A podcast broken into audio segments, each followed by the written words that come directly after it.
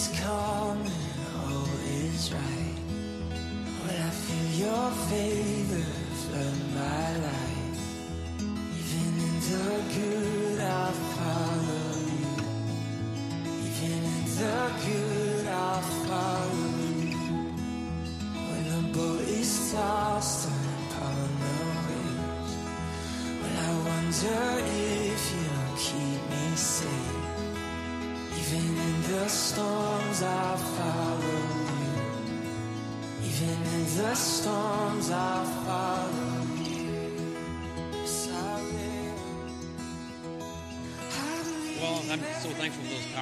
testimonies of what God is doing today. Same yesterday, today, and forever. Isn't that awesome? I love it. Did you know that you might be sitting beside a police officer today? Or an accountant? Or a fireman? Or uh, a pastor? The list goes on, but did you know you might be sitting beside somebody like that? And it's interesting because we don't know it until all of a sudden they don their uniform. And it's interesting because when a man becomes a soldier, he takes an oath, but we don't know about it. But we know that he's a soldier, or the general public does, however, when he puts on his uniform, and now we th- see through his uniform that he is indeed a soldier. That's kind of what we're looking at today, is we're looking at in the similar realm, one becomes a Christian by believing and repenting, while baptism is kind of like putting on a Christian's uniform. That's the initiation of I here I stand and I'm a witness to everybody around me that I'm standing and loving Jesus Christ. It's an outward act portraying an inward change. So you can't have it the other way around.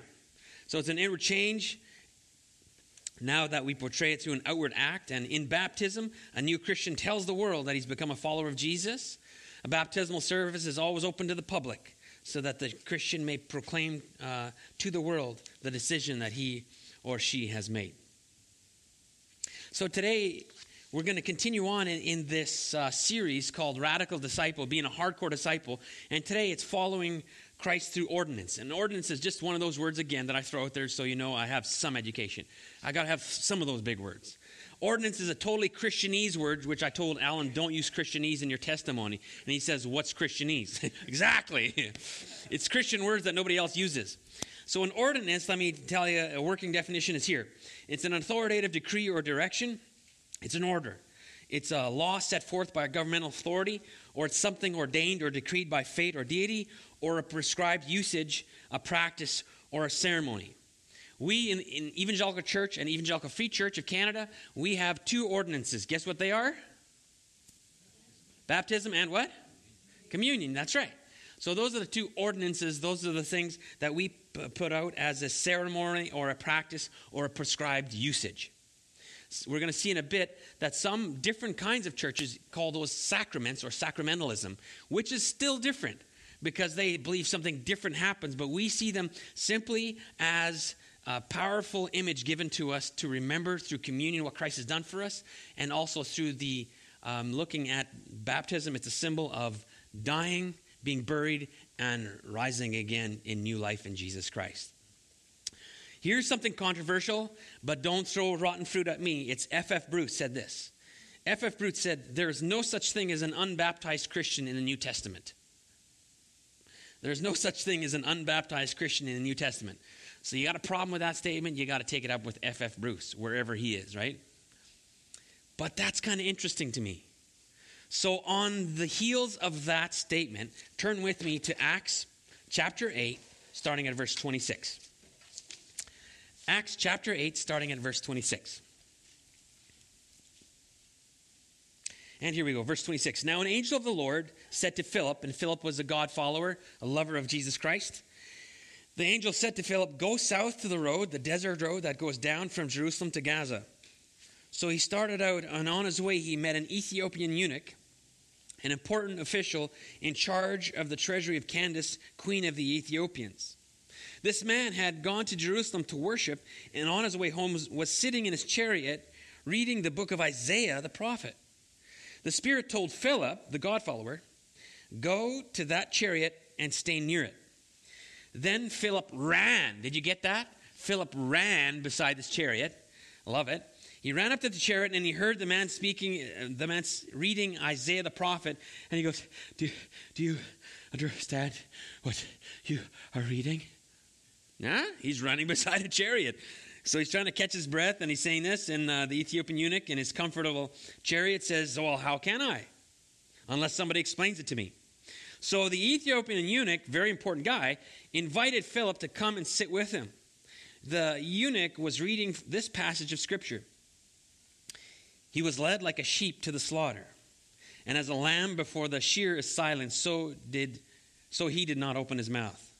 In humiliation he was deprived of justice. Who can speak of his descendants?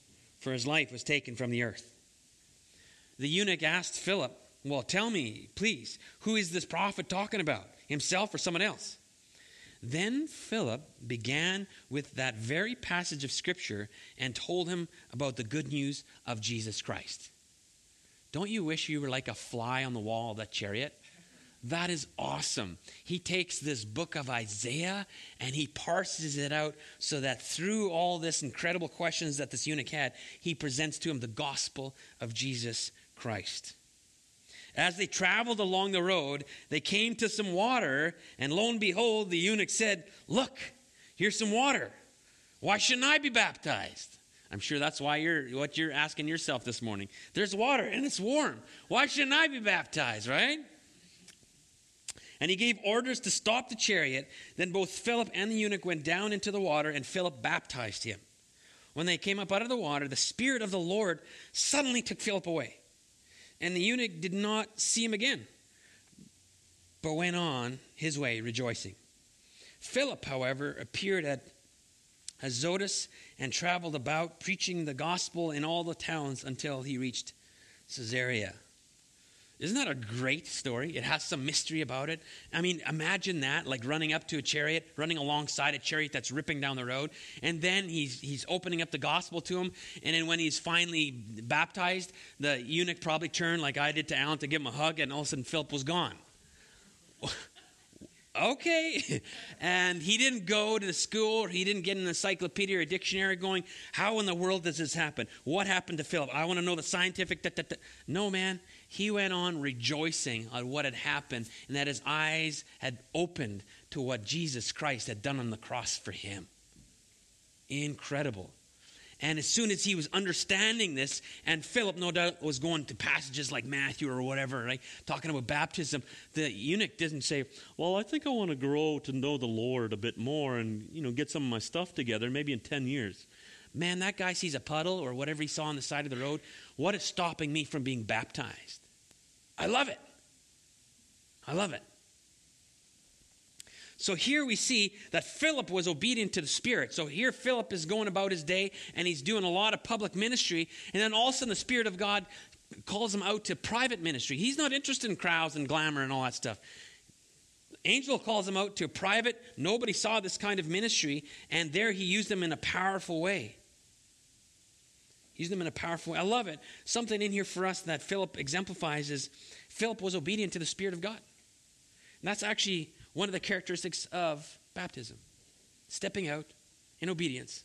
Because God said, Be baptized, therefore I will be baptized. And here Philip was that ex- fantastic example. He left whatever he was doing publicly to obey the Spirit of God. And you know what, my friends? He's calling us to do the same. He's calling us to be obedient. Just like Philip was used in this mighty way, he's still in the same business today. He wants to use you maybe publicly, definitely privately, but he wants to use you, and we're going to parse that out in a little bit more as time goes on. So the Ethiopian eunuch, he proved his faith by quick obedience, by his baptism, in obedience to the word of God. So, who should be baptized is a question that I came up with. I'll take you through some who, what, where, and why kind of deals. Who should be baptized? I would say whoever has a vital relationship with Jesus Christ, has asked Jesus Christ for forgiveness, knowing that we can't do it on our own, and now has put Christ at the center of his or her heart instead of my own whims and desires and pride. Does that mean you're perfect? Not a chance. I think Alan and Michelle nailed that that they still have ups and downs, but they desire to put Christ at the center of their life. So, a baptized, or a, a, who should be baptized is a disciple who learns about Jesus Christ, makes that life changing decision to trust Him exclusively in a personal relationship, and to follow Him in obedience. So, when should we be baptized? Right about now. When you come to saving knowledge of Jesus Christ, it seems as though baptism is right around the corner. So, we don't have to spend a lot of time on that point. What is baptism? Well, let's delve into that just a little deeper.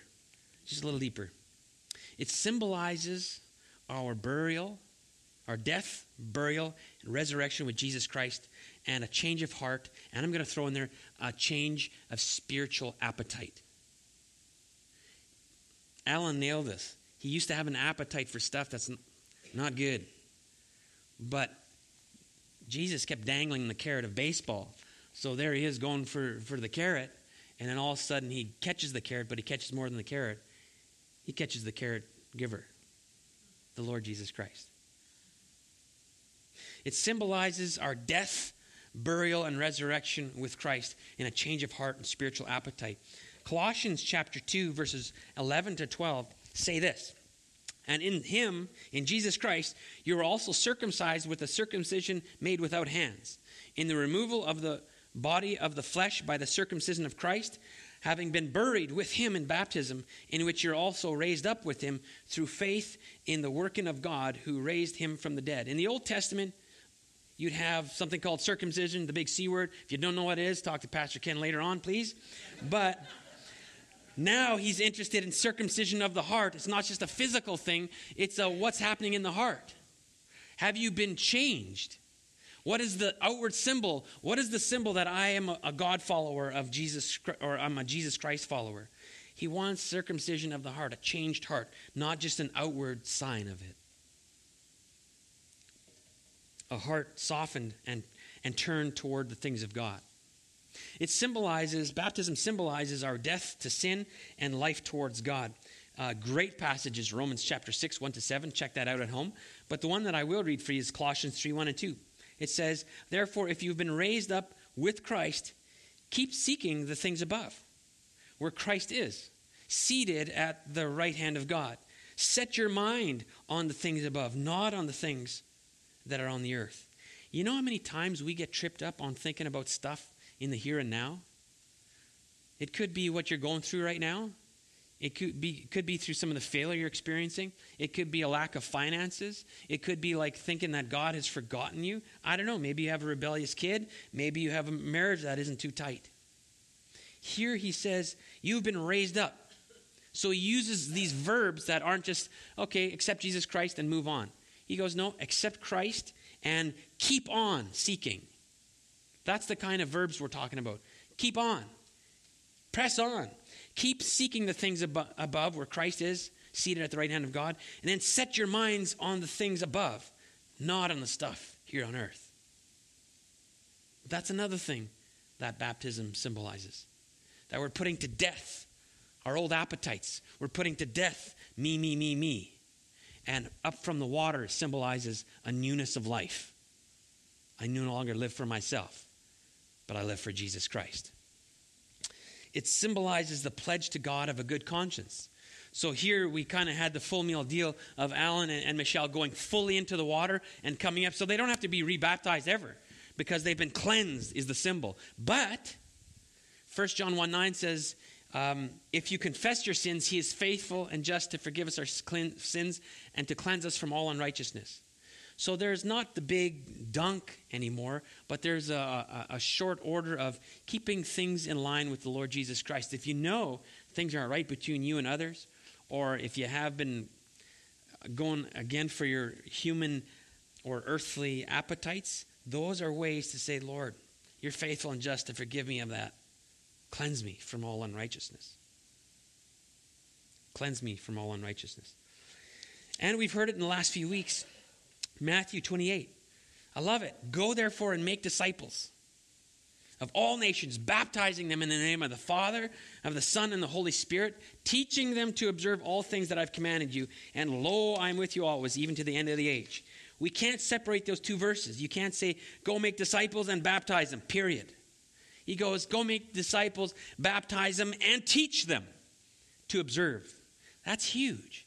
Philip exemplified it by obeying the angel or the Holy Spirit's leading and running off beside the chariot.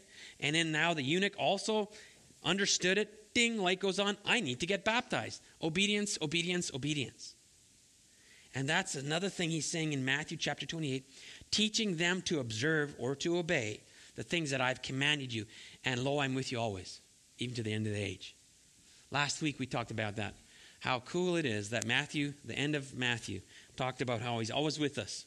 And at the very beginning of Matthew, he says, And he will be born to you, and his name shall be called Emmanuel, God with us. God with us, bookend. God always with us, bookend. That is a good deal. So, what is baptism? Baptism is an English word formed from a similarly sounding Greek word named baptisma, which means baptism, so it's the noun, and the verb that baptizo, meaning to baptize. So it's not, you pretty much know Greek now, right? That's all there is to know about Greek. Those two words, bam, you're in. Everybody wants to say that, right? Baptizo, go ahead. Not, ooh, this guy even put a baptizo. Wow. Well done. Baptism. So rather than a translation, the English word is actually a transliteration of it. And it actually means, it describes sinking ships that were submerged in water. That's what it means. And that's why we kind of practice and favor the old dunking routine, because it makes sense if the word means a, a sinking ship going under. Well, that's kind of what we're doing a sinking person going under. But thankfully, we're not like the Titanic, we come back up. Praise the Lord, right? It's a word Jesus chose when giving his disciples the command, known to us as the Great Commission or Matthew 28 go make disciples. And it's interesting because alongside that, he also gave another Greek word which means to teach or to instruct or to be or make a disciple. So it's not just telling people about Jesus and then moving along. I was really pumped about your witness. In, in first service, uh, each candidate had a witness to talk about how they've seen them grow in Christ and also to encourage them. What was your uh, witness's name? Scott. So Scott was pretty cool because Scott has been meeting with Alan weekly. That's awesome. That's what we're talking about. It's living life together, opening up the word together. What does this mean together? Not this individualistic nonsense. We need each other, togetherness. That is making a disciple. When people were baptized in the Jordan, they were, uh, first of all, they came to Christ and they were baptized in the Jordan, and they were often and quickly run out of town. You know that? So here, it could be Alan and Michelle. I'd, I'd baptize them, and no sooner could they dry off than they hit the road, ran out of town because it was not popular to be a Christian. People hated Christians. Kind of like Alan said, it seemed like a cult to them. So they wanted to extinguish Christians or beat them senseless so that they would shut up. So when people came to Christ, it was a scary decision. They came, I believe in Christ. Well, that's obedience. Okay, let's get wet. Boom, they were baptized, and now they were people, they were saying to the world, I am of the way, I am a Christ one. Well, their life could be on the line. It was a big deal.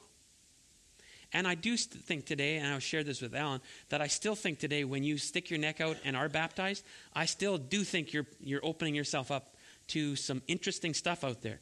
Over and over and over, I've heard people that went and get baptized and make that decision to follow Christ. They're tempted like crazy afterwards. Or they run into stuff that they've never run into before. It's spiritual warfare stuff, you guys not only on a spiritual level where some stuff happens that we can't explain, but also even culturally. Do you think it's popular in our culture to be a, a Christian that actually has some convictions and values? No. We're running against the grain. We're running against the grain. So, just like the Christians in the New Testament were baptized and sometimes hit the road, we too got to be on guard that we've been called to something, we're standing up for something, that means that some folks won't appreciate that we're standing up for something. But I love it because in the New Testament, what would happen is when they were baptized and often quickly run out of town, what happened after that? They fled. And therefore, Christians fled. Therefore, the gospel of Jesus Christ hit the road. Therefore, new churches were planted, and Christians were all over the place. So, in order to, for them to smash out Christianity, when they hit the gavel on those Christians, they spread out. And now they spread, help spread the gospel of Jesus Christ. It's pretty cool. What is really striking to me about being a Christian um, and publicly declaring through baptism that we identify with Christ is the awesome reality, my friends, is that Christ chooses to identify with us. That is awesome. That's worth an amen. Come on. Amen. That's incredible. Now, where you go, Jesus is there. You represent Jesus. So, baptism is defined as this outward expression uh, of an inward con- condition, and the Evangelical Free Church, which we're a part of, says it like this in our statement of faith God's gospel is now embodied in the new community called the church. We believe that the true church comprises all who have been justified by God's grace through faith alone in Christ alone. They are united by the Holy Spirit in the body of Christ, of which He, Jesus, is the head. The true church is manifest in local churches whose membership should be composed of believers. The Lord Jesus mandated, two ordinances baptism and the Lord's Supper, which visibly and tangibly express the gospel. Though they are not the means of salvation, I underline that, these are not the means of salvation. When celebrated by the church in genuine faith, these ordinances confirm and nourish the believer. So I believe that this may give a good answer to the question of whether baptism is a, is a sacrament or an ordinance. Remember, we said it was an ordinance. It is a symbol, uh, something that we do to remember and to celebrate. And the sacrament is kind of like, well, let me read it for you. Uh, the definition of a sacrament is a Christian rite like baptism or the Eucharist or communion that is believed to have been ordained by Christ and that is held to be a means of divine grace or to be a sign uh, or symbol of spiritual reality. It's a religious rite comparable to a Christian sacrament. Another way is it's used as that belief in or use of a sacramental rite, a belief that sacraments are inherently necessary for salvation. So, do we believe that if you love Jesus, so let's say you, have taken the sermon today and you're going, wow, man, what pastor that's incredible. And you walk out of here and you're going like i love jesus but i haven't been baptized. And you get hit by a bus. Boom. That's it. Too bad. So sad. Well no. Right? And there are some churches that believe that. If you ain't baptized oh no. But the fact is if you love the lord jesus christ and have a personal relationship with him you are going to be moving toward obedience. One of that is he said believe and be baptized. So get on with it. Right? It's a way to show this relationship that we have. But we do not say in the free church that it's a sacrament or something that we need for salvation. But let me tell you, you take ordinance, which is a word that we kind of look at celebrating and remembering. You take sacrament, which seems to have the power behind it. I would like to almost, I haven't taken time to make a new word. But I'd like to jam the two together. Because there is truth that sacrament, in that word, there's power. And there is truth that there's celebration and remembrance in ordinance. Now, when we, the, the guy in um, Pacific Community Church, which is the Lions Church down the road in Cloverdale, I like it. He talks about the grace of communion. And he doesn't say grace as in it's a cute little thing you say before, before lunch nor is it grace of the gift that Jesus gives us so we can abuse being a Christian. Grace, he says, is also a very power laden word. It's something like the carrot of, uh, of baseball that Jesus Christ empowered to draw Alan to himself. There's something powerful. So, folks, is there something powerful about this, the cup, and this, the bread? I'm going to say yes. And you know what it is? One of the first things that comes to my mind is obedience. He said, Remember me. So we're stepping out in obedience. And let me tell you, there is power in obedience. There is power in obedience.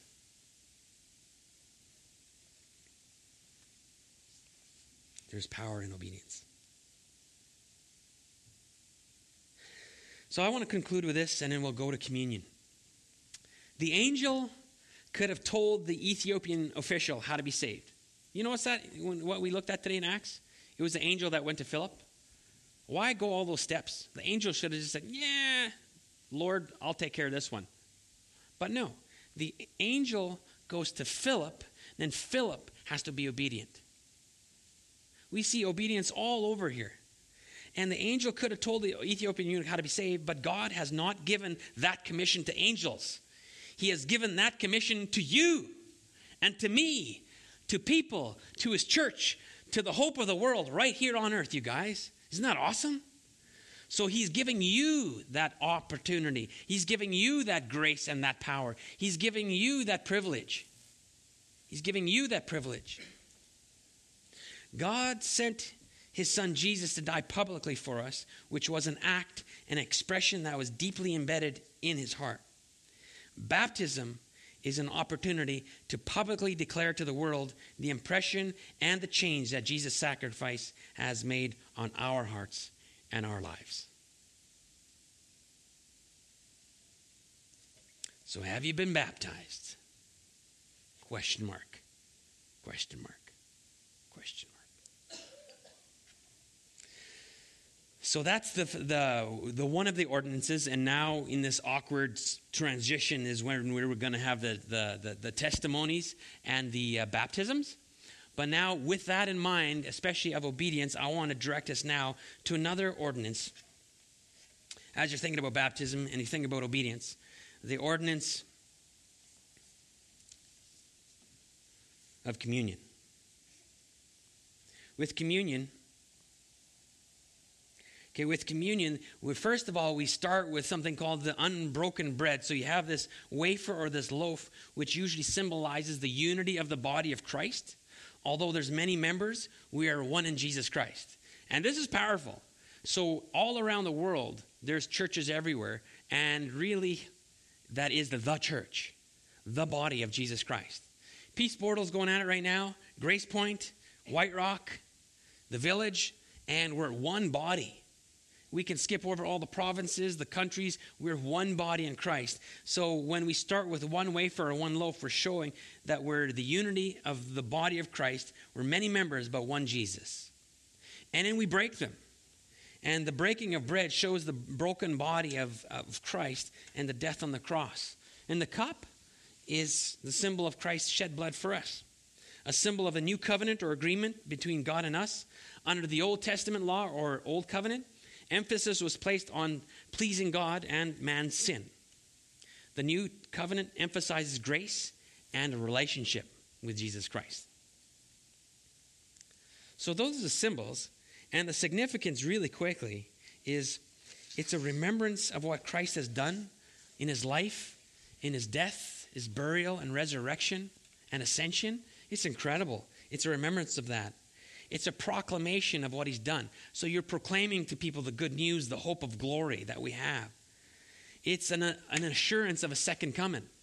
Just like he left and he ascended into the clouds that one day that we read about, he is coming back. He's coming back and he's coming back again soon. And this is a reminder. This is why we have communion. And also, it's a time of fellowship where we get together and we center ourselves once again. We kind of brush off the stresses of the week and we all come together with all of our different backgrounds, all of our different worries, all of our different situations. And we proclaim and enjoy communion, which draws us together. Lastly, who can share in the Lord's Supper in this ordinance? My friends, the only people that can share in the Lord's Supper are perfect people. Just kidding. It's people that have initiated an, intimate relationship with Jesus Christ. You aren't perfect. In both testimonies, you heard that it's not perfect sailing now. We still struggle, we still fail, but the disposition of your heart is to move toward Jesus Christ. You're moving that way. There are times, I'll admit, that I haven't, I backed away from communion because I've had somebody on my mind that I just couldn't get over it, and I still had not made up my mind to make things right. So I still had not given in to, ah. so I stayed away. And I'm not saying you should do that, but what was cool about it is that really thrust me into the action of I want to make this right because I want communion with my God. So I had to do the business to make things right in my personal relationships so that I felt good about taking communion. But at the end of the day, it's not about me. It's not about me and my relationships. It's about the grace, the power of the Lord Jesus Christ and what he did on the cross. What he did on the cross. So, if that looks like you, if that means that you've had you've initiated a relationship with Jesus Christ and you want to move toward him, communion is for you. So basically today we're going to have communion. I'm going to have somebody up here and I'll be over here and I'm just going to invite you to come forward and uh, just bef- before that I'll pray and bless the the elements and I just as the music's playing and all that stuff just you can take the elements back to your seat and in your time enjoy it together and then after that i'll give you a, a benediction uh, blessing for the week. Let's pray together. Heavenly father i thank you for what this symbolizes and we've already touched on the grace of our ordinances the grace of baptism the grace of communion. Both of them have power because you instituted them you told us to do it and there's power in obedience. Thank you, Lord, for the symbol of you breaking your body so that I didn't have to break mine. You paid for my sin. And I thank you for the, the cup, which symbolizes that you were willing to, to die. You were willing to shed blood to cover my sin, to cover the sins of my friends here. Thank you for dying on the cross for us. So, Lord, Together, we take communion. Together, we are excited that we get to remember and proclaim what you've done. And Father, I pray that you would bless the folks that are partaking of these elements this morning. And I pray that you would continue to be with them in their thoughts and the intent of their heart. That this would be an experience that would continue to draw us closer to each other and closer to you. I pray this in Christ's name. Amen.